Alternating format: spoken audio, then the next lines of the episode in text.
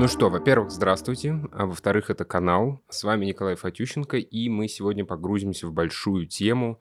В этот раз это тема эмиграция. Это можно назвать бумерским э, словом спецвыпуск, так что обычной структуры не будет, и фильмы будут внутри всего подкаста, а не отдельной частью, как как обычно. Вот, но есть и плюсы. Музыка lo-fi, которая, судя по комментариям, очень заходит и успокаивает, она будет на фоне в течение всего выпуска, так что можете погружаться в эти медитативные 30 минут. Как подступиться к этой теме? Как подступиться к теме иммиграция. Я хотел взять исторический контекст, но это, мне кажется, практически невозможно запихать в один выпуск. А делать серию бесконечную теперь только про иммиграцию не, не очень хочется. Вот, потому что есть и другие хорошие темы. Поэтому мы поговорим про конкретную волну иммиграции. Я, естественно, дам какие-то исторические параллели, но в основном мы поговорим про конкретную волну иммиграции, про сейчас. Но сначала наша постоянная рубрика «Всем спасибо». Спасибо слушателям. Э, подкаст стал потихоньку попадать в разные чарты. Вот э, попал чарт, э, в чарт общества на Apple подкастах, там на каком-то 147 месте, что очень приятно. Спасибо большое за донаты и за подписки на телеграм-канал. Во-вторых, это, собственно, и делает этот подкаст. Я его поэтому и могу записывать и везде загружать. Так что подписывайтесь. Жду, люблю. Ну, не всех. Плохих людей не люблю. Во-вторых, к этому выпуску хотел собрать немного статистики и опубликовал в телеграм-канале во-вторых опросник на тему иммиграции. Я думал, что будет несколько десятков ответов, ну, может быть, сотня, но вот на момент записи получилось почти 500, 481, если быть точным. Мы обязательно рассмотрим э, этот срез общества, который заполнил эти анкеты. Но чтобы не было занудно, я вопросы и запроса распределил по всему подкасту. Эмиграция – большая тема, и чтобы не растекаться мыслью по древу, попробую рассказать что-то личное, личное людей вокруг меня, личное людей вокруг этих людей и так далее то, что вы указали в анкетах, вообще не коррелируется с профессиональными э, большими соцопросами и даже с личным общением моим, потому что все боятся слова «иммигрант» в, в личном общении, все называют это всевозможными синонимами, релакант, ну мы здесь временно, как э, слово «война» теперь маскируют всеми возможными способами. Ну, это трагедия, этот ужас, э, не, не говоря одно какое-то конкретное слово. Здесь то же самое, потому что здесь никто не говорит «иммигрант», все пытаются в разных городах мира, пытаются придумать себе то, чем они являются. Вот, но в анкетах 69% э, указало, что они чувствуют себя иммигрантом именно. Дальше с каждым вопросом становилось чуть-чуть грустнее, потому что хотели бы вы вернуться в Россию уже 55% из этих людей. И будет ли у вас такая возможность сделать это в течение пяти лет, уже только 38. Поэтому это и грустно. Потом, в отличие от любого другого исторического периода, почему нельзя, собственно, провести параллель? Потому что вы не теряетесь. Миграция до, до этого момента это все-таки я забираю гитару, собаку, пока мать, и я уехал в Константинополь. Но в эту волну, конечно, вы все равно не теряетесь, вы все остаетесь на связи, и также вы на связи со своими друзьями и в Тбилиси, и в Ташкенте, там, и на Бали, и вообще в любой другой части света. Это и хорошо, потому что вы не одиноки, вы понимаете, что вы проходите этот жизненный, жизненный этап вместе с другими людьми, но это и плохо, потому что, конечно, все время идет бесконечное сравнивание своего опыта с опытом других людей, которые эмигрировали, и поэтому все время происходят какие-то бесконечные волнения. А, ой, эти начали возвращаться, значит, нам надо тоже, ой, эти там уехали, ой, эти приехали, у этих там бизнес запустился, смотри, как у них все хорошо, а у нас ничего не получается и так далее. То есть идет бесконечное какое-то сомнение во. Мне кажется, это, это нормально, что люди постят сторис из Москвы, и все время тебе, тебе приходится вот этот second guessing делать. Uh, different shapes, different colors. Um, его дизайн могут носить любого возраста, любого shape, size, height, и он timeless. Мне кажется, это естественно, если люди уехали и приняли какое-то одно решение за, за, за всю свою жизнь и потом в нем никогда не сомневались. Ну, э, это скорее больше странно, чем то, что люди сомневаются в том, что они делали. Если смотреть исторически, то сложно найти некий закономерный ответ на те или иные события, потому что мне кажется, что вообще большие группы людей, они сложно поддаются анализу, и социология — это дело неблагодарное такое. Вот. Но, конечно, в каждой из, из волн, например, 20 века иммиграции можно выделить какие-то основные группы людей, которые составляли второй раз буду бумером в, в этом подкасте, костяк этих волн. Первая волна 20 века, это вскоре после Октябрьской революции, э, соответственно, 17 год, в, в России начинается кровавая гражданская война. Кстати, э, этот оборот только сейчас меня смутил. Я подумал, как мы... И в этой стране началась не кровавая гражданская война.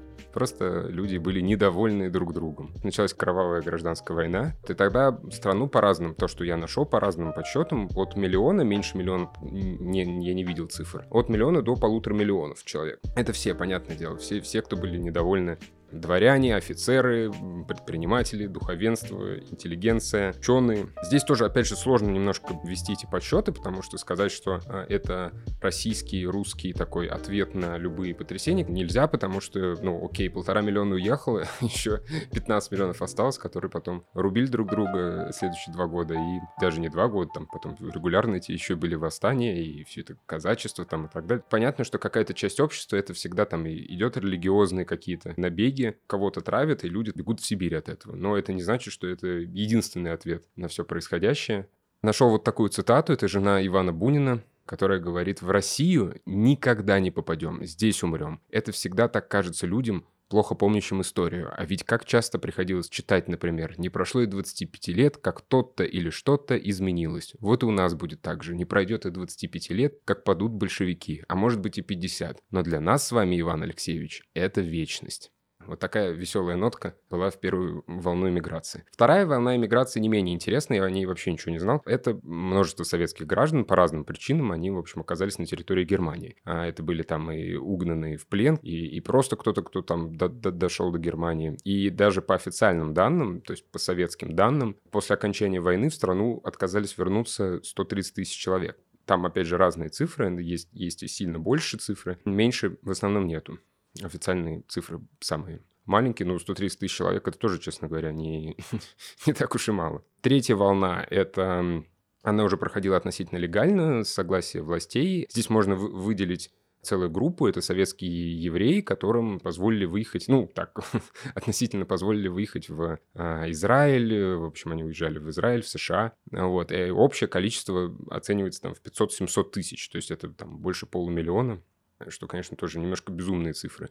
И четвертая волна 20 века, она происходит с 89 года плюс-минус, а с 90 по уже по, по конец века, по начало 21 века, по 2000-е годы. Уезжают совсем сумасшедшие цифры, уезжает э, от миллиона 200 тысяч человек до, до 2 миллионов. Здесь э, главная особенность этой волны – это утечка мозгов, потому что уезжает очень много ученых, которые, в общем, бегут от э, развалившейся сферы образования, бегут от развалившейся сферы науки.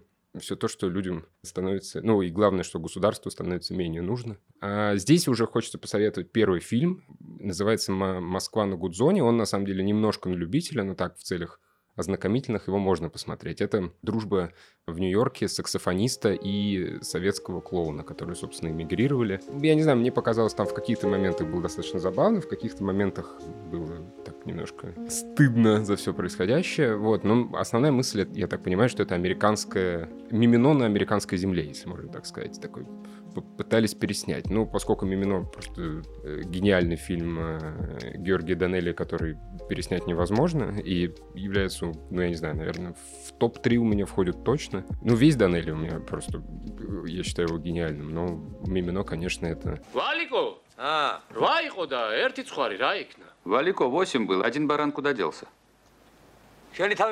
А себя ты посчитал? Нет.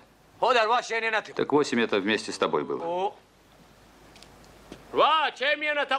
Восемь это вместе со мной было. Вот, кстати, фильм про, про иммиграцию. Это, конечно, мимино. Это одиночество, это одновременно вот эта тема одиночества что вот этот грузин с армянином в гигантской столице советского государства, кого у них кроме друг друга нету. Невозможно совершенно выбраться из, называется, своей земли, где родился, там и пригодился. Потому что фильм начинается с того, что он, он говорит, я, я больше не, не буду коров всяких возить в Грузии, я вот великий человек, я сейчас хочу, у меня будет дальняя авиация, я буду прославлять э, наш советский аэрофлот. А конец фильма-то на самом деле он просто заканчивается тем, что он возвращается. Это все не для него. Он плачет в телефонной будке, скучает по Грузии и понимает, что без этого... Да даже первый и последний кадр, они рифмуются, потому что это цепь а, на на вот этом вертолете его. Вдвоем два главных героя, как Санчо Панса и Дон Кихот. Э, ну, я, кстати, уверен, что Данелли явно вкладывает здесь этот сказочный нарратив. Они вдвоем борются с разными ветряными мельницами. Лучше фильма про иммиграцию точно, ну, по крайней мере, я не видел, чем «Мимино». Вернемся к нашей волне, к волне 20-х годов, только уже 21 века. И сейчас, конечно, сложно посчитать, сколько людей уехало. Безумные СМИ говорят совершенно нерелевантные цифры. Это, собственно, и послужило отчасти, почему я решил записать на эту тему подкаст. Я решил сам посчитать, где, сколько и как. Пропагандистские СМИ говорят, что, в общем, уехало 0 человек. Ну, может, один уехал. А, типа оппозиционные СМИ э, говорят, что около 12 миллиардов уехало. Все это невозможно совершенно применить к жизни. И я понимаю, почему. Потому что считать очень сложно, а запариваться никто не хочет. И мы, как в старые добрые советские времена, BBC под подушкой будем э, считать не по брошенному камню в воду, а по волнам, которые идут в разные стороны от этого камня по всяким косвенным причинам. По Росстату, который еще там половину засекретил, можно будет посмотреть, я думаю, только в конце 23 года, за 22 год. Вот, и, в принципе, у нас всегда шла убыль населения, кроме 13-14 года, малюсенький прирост, в основном это всегда убывание было, которое даже за счет мигрантов не, не, не покрывалось. Я помню, как Захар Прилепин на Минаев Live, это сейчас такой тест на возраст, если вы помните, что такое Минаев Live, Захар Прилепин там очень э, переживал и говорил, что у него основная претензия к власти это то, что миллион русских в год умирает, и это ну, русское население сокращается. Вот. Ну, сейчас, видимо, у Захара Прилепина все ок, а у него нет никаких претензий к власти, сейчас все путем с русским населением. На самом деле, как можно считать? Считать можно, конечно, не, не как это делают российские СМИ, большинство, окей, не буду всех обижать, они смотрят какие-то цифры, которые, вот там в Казахстан въехало столько-то человек, а выехало в Россию столько-то человек. Считаем разницу, это, понятное дело, что это совершенно не так. Во-первых, въехали и выехали это разные люди. Во-вторых, э, куча людей въехала в Казахстан, а дальше выехала из него, но не в сторону России, а там в сторону Турции, Европы, Америки, Южной Америки и так далее. Поэтому мы можем считать по ну, я, по крайней мере, считал, по разным миграционным институтам, э, которые учитывают не просто каких-то людей, которые въехали и выехали, а это люди, которые решили здесь надолго остаться. Например, кто просил убежище в Евросоюзе. Мы смотрим э, цифры, что в 2021 году это две с половиной тысячи человек попросили, ну, вот этих заявок было. А в прошлом году их было э, 17 тысяч. То есть вот, соответственно, рост там почти в 8 раз. Смотрим там Израиль, например. Я открыл Jerusalem Post. В январе 23 года, то есть в январе этого года, репатриировалось 6 тысяч человек. Абсолютное 6180, если быть точным. Абсолютное большинство, 5500, это из России. Это на 637% больше, чем в январе 2022 года. То есть люди, которые уехали here. Из, из России, они уже намерены остаться в этих странах, и, собственно, это и показывает опрос, который вы заполняли. А, по анкетам оставшихся а, остаться в нынешних странах планируют 60%, 30% планируют ехать дальше, и 10% пока, в общем, не определились и не могут точно сказать. Маленькая граница США с Мексикой. Ну, как маленькая, для нас, я имею в виду, она слишком далеко, понятно, что для мексиканцев это основная граница, или тоже для американцев. Цифры примерно такие. В 2020 году через эту границу попросили, пересекли и попросили беженства 467 россиян в 2022 году. В прошлом году 22 тысячи. То есть за 3-9 земель какая-то возможность. Это вот выросло, можете, собственно, э, сами посчитать. Было чуть меньше 500 э, человек, стало 22 тысячи. В Аргентину, конечно, гигантский наплыв в Аргентину. За прошлые, за 12 месяцев это от 22 до 32 тысяч человек. Там разные статьи говорят разное. Это в основном, конечно, едут э, туда рожать, потому что там паспорт получается не по крови, а по земле. И, соответственно, можно уже потом, если вашему ребенку дают этот паспорт, вы можете через него, в общем, легализоваться, тоже получить паспорт. Аргентинский паспорт один из достаточно свободных в мире. Есть такой сайт, он называется passportindex.org, .org, где, в общем, очень красиво все паспорта мира представлены, и вы можете посмотреть, какие дают преференции, какие страны, куда можно въезжать, куда нельзя, где можно без визы, где нужно с визой. Можете там выбрать несколько паспортов и их сравнить. Вот это достаточно э, интересно. ЕС э, я смотрел на сайте Frontex Европы EU. Это такой большой сайт, э, который регистрирует всех, кто въехал и выехал на территорию Евросоюза. Ну и, конечно, по странам тоже все дают. Вот в Армении, например, это 40 тысяч релацировавшихся россиян. Это люди, которые уже прописались в Армении и уже юридически легализовались здесь, чтобы жить. Армения, на самом деле, одна из таких стран, в которых ничего этого делать не надо. Во-первых, можно 180 дней официально жить без, вообще по российскому паспорту, даже не по заграну. Потом, в общем, какие-то минимальные усилия предлагать для того, чтобы здесь оставаться. Ну, значит, 40 тысяч человек — это уже минимум, тот минимум, который уже точно как-то там в ближайшие годы будет здесь и, и, и, и планирует остаться здесь.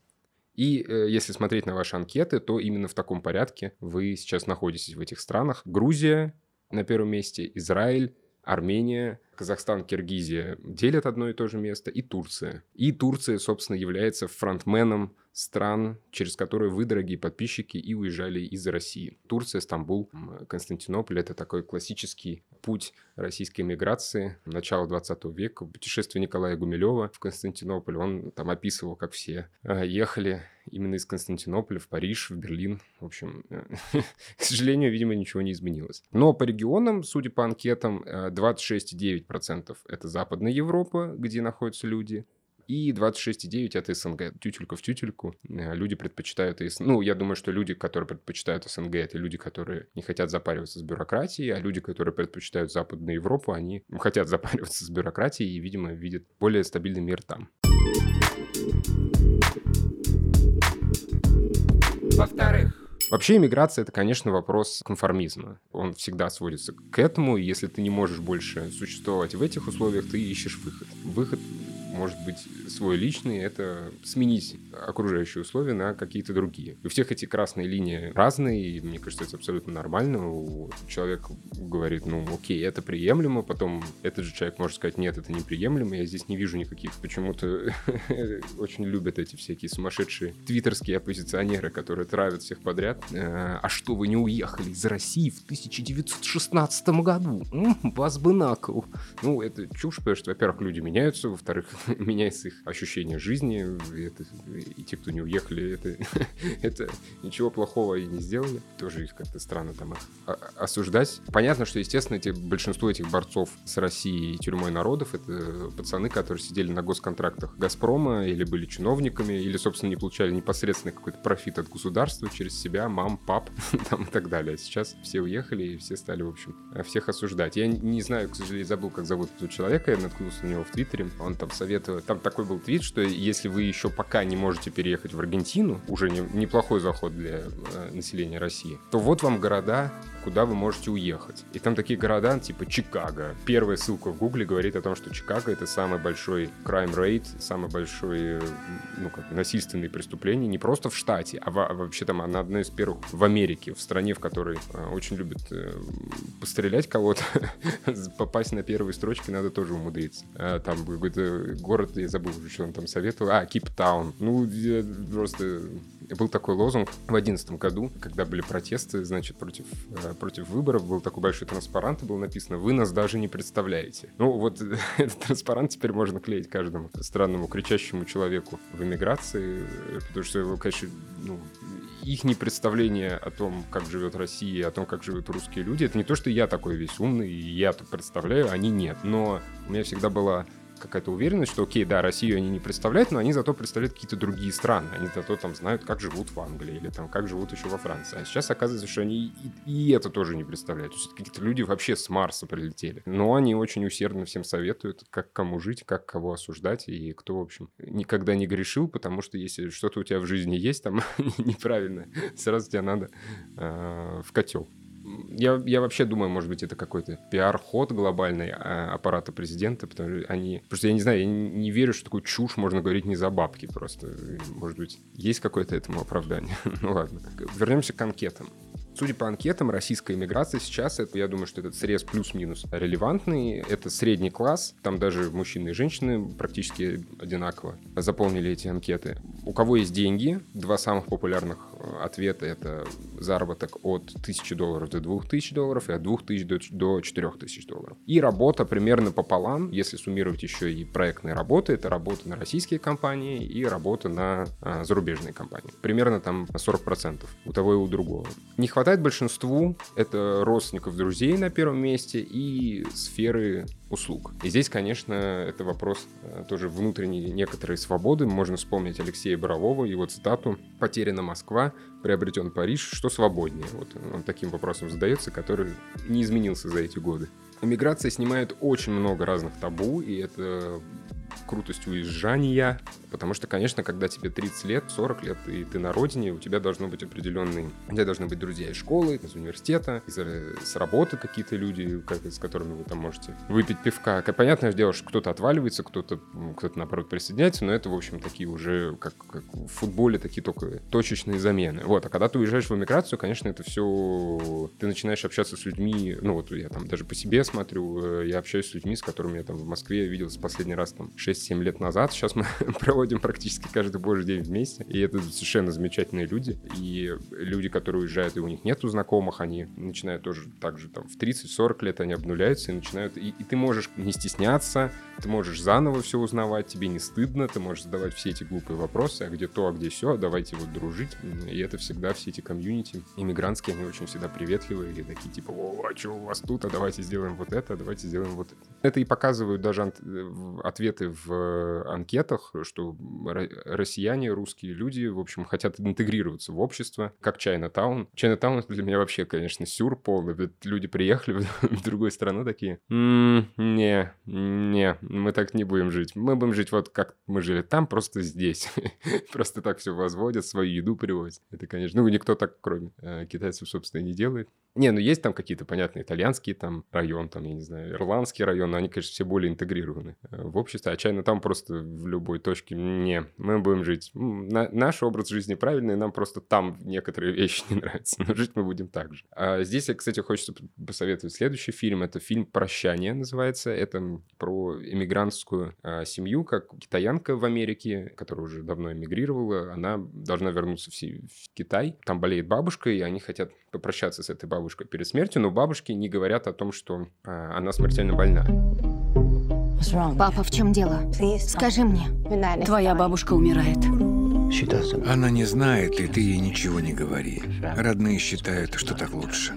Чем лучше? В Китае есть пословица «Больные умирают не от рака, а от страха перед ним». Снова мною ненавистное слово «драмеди», но это действительно оно, потому что и, поп и, и поплакать можно хорошенько, и посмеяться тоже хорошенько можно. Называется «Прощание». Уровень комфорта, как оценили вы в странах, где вы находитесь, в 7 баллов на первом месте, 8 баллов на втором и 9 баллов на третьем. То есть, в принципе, всем все более-менее нравится. То же самое с, отношениями, с отношением к русским. 9 э, баллов на первом месте, 7 баллов на втором и 8 баллов на третьем. Понятно, почему не хватает сферы услуг. Э, Москва, большинство людей, эмигрирующих, это все-таки из Москвы, она, конечно, разбаловала страшно. И это интересное наблюдение. Везде, куда сейчас приезжают россияне, они намного поднимают сферу услуг местную. Я, честно говоря, никогда не думал так про свою страну, э, как королеву сервисов, вот, но, видимо, это действительно так, и мы какая-то нация гедонистов, которые, по крайней мере, часть, часть нас, которая просто хочет хорошо жить и хорошо пользоваться этими сервисами. И, и очень круто наблюдать это с людьми, которые эмигрировали достаточно давно, там, от года. Их стадии принятия разные, они начинают от, ага, прикинь, вот приехали русские, тут жалуются, что у них нет кофе, э, какие они лохи там и так далее. До, до стадии, ну, короче, у нас здесь 47 тысяч кофеин теперь, 285 э, 5 тысяч разного кофе. В общем, теперь мы все пьем кофе, пьем крафтовое пиво, которого здесь не было до этого. Теперь у нас здесь есть бары, пилатес там и, и прочее. Это раньше как-то только за США была закреплена эта профессия, типа, ну, это страна торговцев. А, нам тоже надо Э, такую какую-то профессию за нами закрепить. Миграция, конечно, несет и очевидные плюсы, и, и то, что можно э, и обсуждать, что хочешь, и всегда забавно, когда вот ко мне сюда прилетают какие-то ребята из Москвы, всегда такие, они спешат, спешат, у них всегда, всегда можно определить человека, который только что был в Москве, он всегда спешит, такой, все, и люди, которые уже э, находятся долгое время в других городах мира, они всегда такие, ну, вау, чувак, давай-ка, давай-ка поспокойнее, давай, давай поживем жизнь. Э, это, конечно, ну, успокаивает внутренне и становится приятно. И для творческих людей Очевидно, мы видим, что все люди, которые, которых мы признавали инагентами, я, честно говоря, не знаю уже там, кого не признали. В общем, мне кажется, просто если ты уезжаешь с территории России, э, тебя сразу признают. Если ты музыкант, э, или певец, тебя сразу признают инагентом, но, э, конечно, они все расписались, стали сразу какие-то альбомы бесконечные выпускать, треки, синглы, концерты давать. Очевидно, что это, это видимо, хорошо на них влияет. Но есть, конечно, и минусы, безусловные, начиная с материальных там даунгрейда, как правило. Ну, то есть я вот так сходу даже не могу назвать какой-то пример миграции человека, который у него уровень жизни вырос. Все равно это, как правило, ты там чуть-чуть меньше начинаешь получать, меняешь работу, а здесь какие-то траты, там надо снять квартиру, обустроить квартиру там и так далее, и так далее. Конечно, это все сильно понижает твой уровень жизни, но временно, и это то, что мы как раз обсуждали недавно с ребятами. Я как бы объяснял это через личные мотивы. Я понял, что основная проблема всегда а, вот в обсуждении таких вещей, это всегда обсуждение какой-то через некую некую карту стратегическую. Это наши, это не наши и так далее. А если ты начинаешь объяснять через личные мотивы, а через личные мотивы, ну, я не вижу никакого тренда на улучшение в ближайшее время в России. И, соответственно, я понимаю, что в любом случае в ближайшее время, ну, там, журналистика, э, в которой я работал, она, в общем, э, сожмется до э, какого-то... Это уже будет не журналистика. А, уже не журналистика, но это будет уже совсем какая-то такая странная, странная тема, где там какая печатка в газете «Правда» сразу там будет приводить к тюремному э, сроку. Поэтому мне как бы, видимо, в любом случае придется это сделать. Я, честно говоря, никогда это не планировал и не хотел, но э, если я это в любом случае сделаю, значит, я это сделаю либо там через год, через два в худших для меня условиях, либо сейчас тоже в не, не самых хороших условиях, но, по крайней мере, э, где есть какой-то некий контроль над этой ситуацией. И тогда люди, конечно, а, да, окей, тогда окей конечно, основной вот ми- минус миграции, то, что я, меня всегда дико раздражало в людях, которые уехали из России, когда я был в России, а, это восприятие России, это восприятие того, что, ну, что происходит и как происходит в России. Вот эта тема, что кто-то где-то в России там что-то сделал, то это сразу все 150 миллионов человек так, так, так сделали. А в Самаре там какие-то люди, не знаю, там сожгли какие-то книги, и, и, и все, и значит, ну, понятно, они там в России все жгут книги, ну, это понятно, к этому шло, ну, что это чушь как какие-то три с половиной дурака что-то сожгли. Причем есть другие города там очень не похожи. Не мне вам рассказывать, насколько Россия, части России не похожи друг на друга. Поэтому, э, конечно, это смешно, когда люди через там 2-3 года иммиграции начинают экстраполировать одну какую-то безумную историю сразу на всю, на всю Россию, где пьяный мент кого-то там застрелил где-то непонятно где. Ну, это там у них все так стреляют. Ну, конечно, нет. конечно, нет. Я очень все время стараюсь делать этот э, реалити-чек, чтобы не стать стать как раз э, человеком, который, ну, понятно. Психологически я понимаю, откуда это берется. Это злость там на свой какой-то неправильный выбор, что меня удивляет просто до глубины души. Тебе не проще признать свой неправильный выбор, чем вот чтобы в России все сгорело. Вот это для тебя проще, чем ты там, допустим, не знаю, разочаровался в эмиграции, не прижился, там, тебе не понравился и так далее. И ты вместо того, чтобы сказать, да, окей, там, не, не очень получилось, ты в первую очередь убеждаешь себя и во вторую очередь убеждая окружающих, ты пытаешься сделать эту картинку. Ну, вы просто посмотрите, людоедство там какое. Ну, блин, чувак, нет.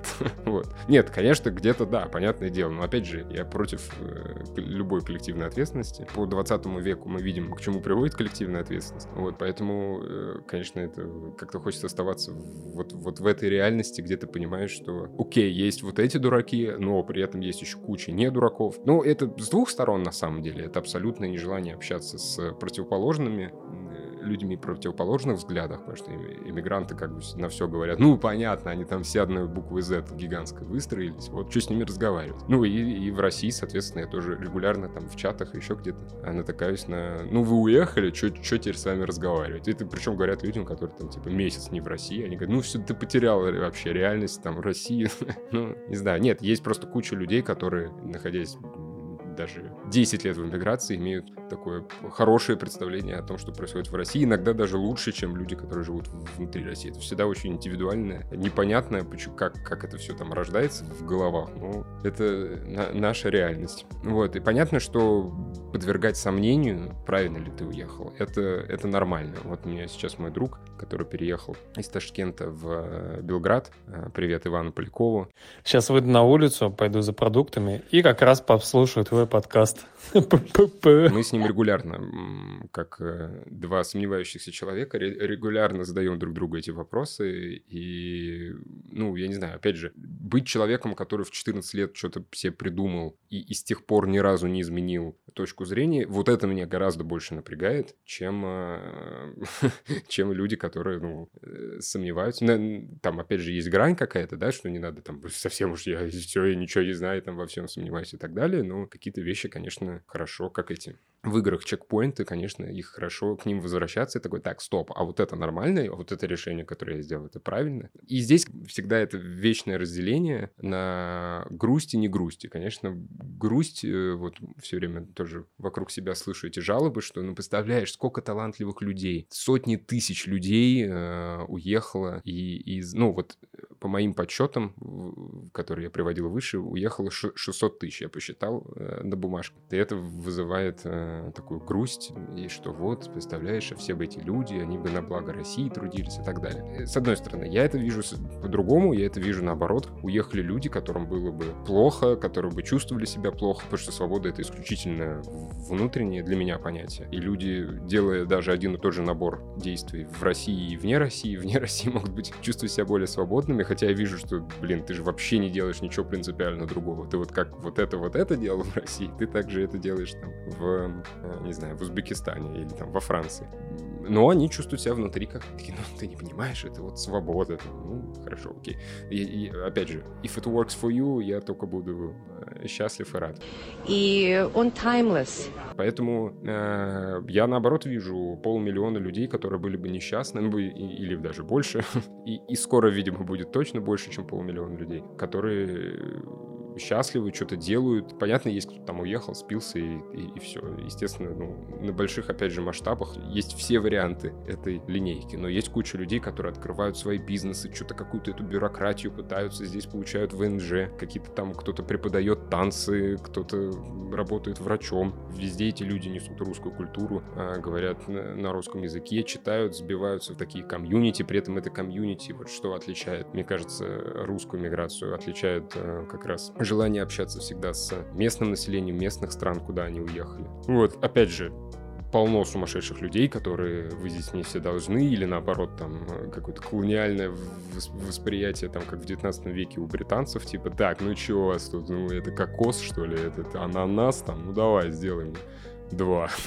вот, понятное дело, что есть и такие люди, но основная масса — это очень крутые творческие люди, и погрустить можно везде, вот, в любых странах и в любых условиях, но мне очень приятно видеть э, не грустящих людей, которые говорят, да, но сейчас мы сделаем вот... А люди уезжают вообще без всего. То есть люди уезжают вот вообще без всего. Только вот само желание им быть и говорить, и мыслить то, что они хотят, и поднимать глаза в небосвод и мечтать о чем-то для них важнее, чем комфорт, который, ну, во-первых, потихонечку отнимается у них, а во-вторых, вот это внутреннее ощущение, что здесь не ходить, здесь не ходить, вот сейчас мы будем только по этим желтым линиям ходить, и только тогда у нас будет комфорт, и ты к этому, естественно, адаптируешься. Человек ко всему адаптируется. Если бы человек не адаптировался, мы бы, э, нас бы уже давно никого не было. Поэтому человек, конечно, адаптируется и к ситуации, которая становится только хуже и хуже. Человек адаптируется, когда он полностью меняет это, и это тяжело. Ты был там в одном климатическом поясе, стал в другом, экономической сфере так далее. Но ты тоже адаптируешься. Где-то тяжело, ты где-то там э, поплакать, порыдать, а потом ты говоришь, ну, вообще-то да, вообще-то оно того стоило, а сейчас мы сделаем вот это, а сейчас мы сделаем вот это. А этот мир не закрыт, а отсюда можно за 35 евро долететь э, там до Европы.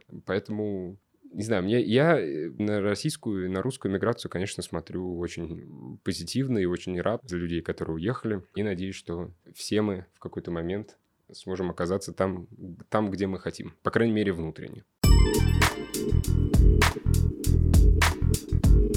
Во-вторых. Ну что, это был седьмой выпуск подкаста «Во-вторых». Такой у нас был, была спецтема. Надеюсь, вам понравилось. Э, пишите обязательно, что не так, что так. Подписывайтесь на телеграм-канал во-вторых. Там же есть кнопочка с донатами. Подписывайтесь на самом деле везде. И Яндекс Музыка, и Google подкасты, и Apple. В Apple в последнее время Apple подкастах очень много слушает. Очень приятно. Спасибо большое. Там, оказывается, я недавно узнал, что можно оценивать. Мне вылезло и написали, что ваш подкаст оценен на 5 звезд. Я думаю, кем и кто и что это такое. Оказалось, что это Apple подкаст. Так что спасибо большое тем трем людям, которые оценили его на 5 звезд. Прощаюсь с вами, обнимаю хороших людей, не обнимаю плохих людей. И я надеюсь, что до следующего подкаста э, мы все доживем.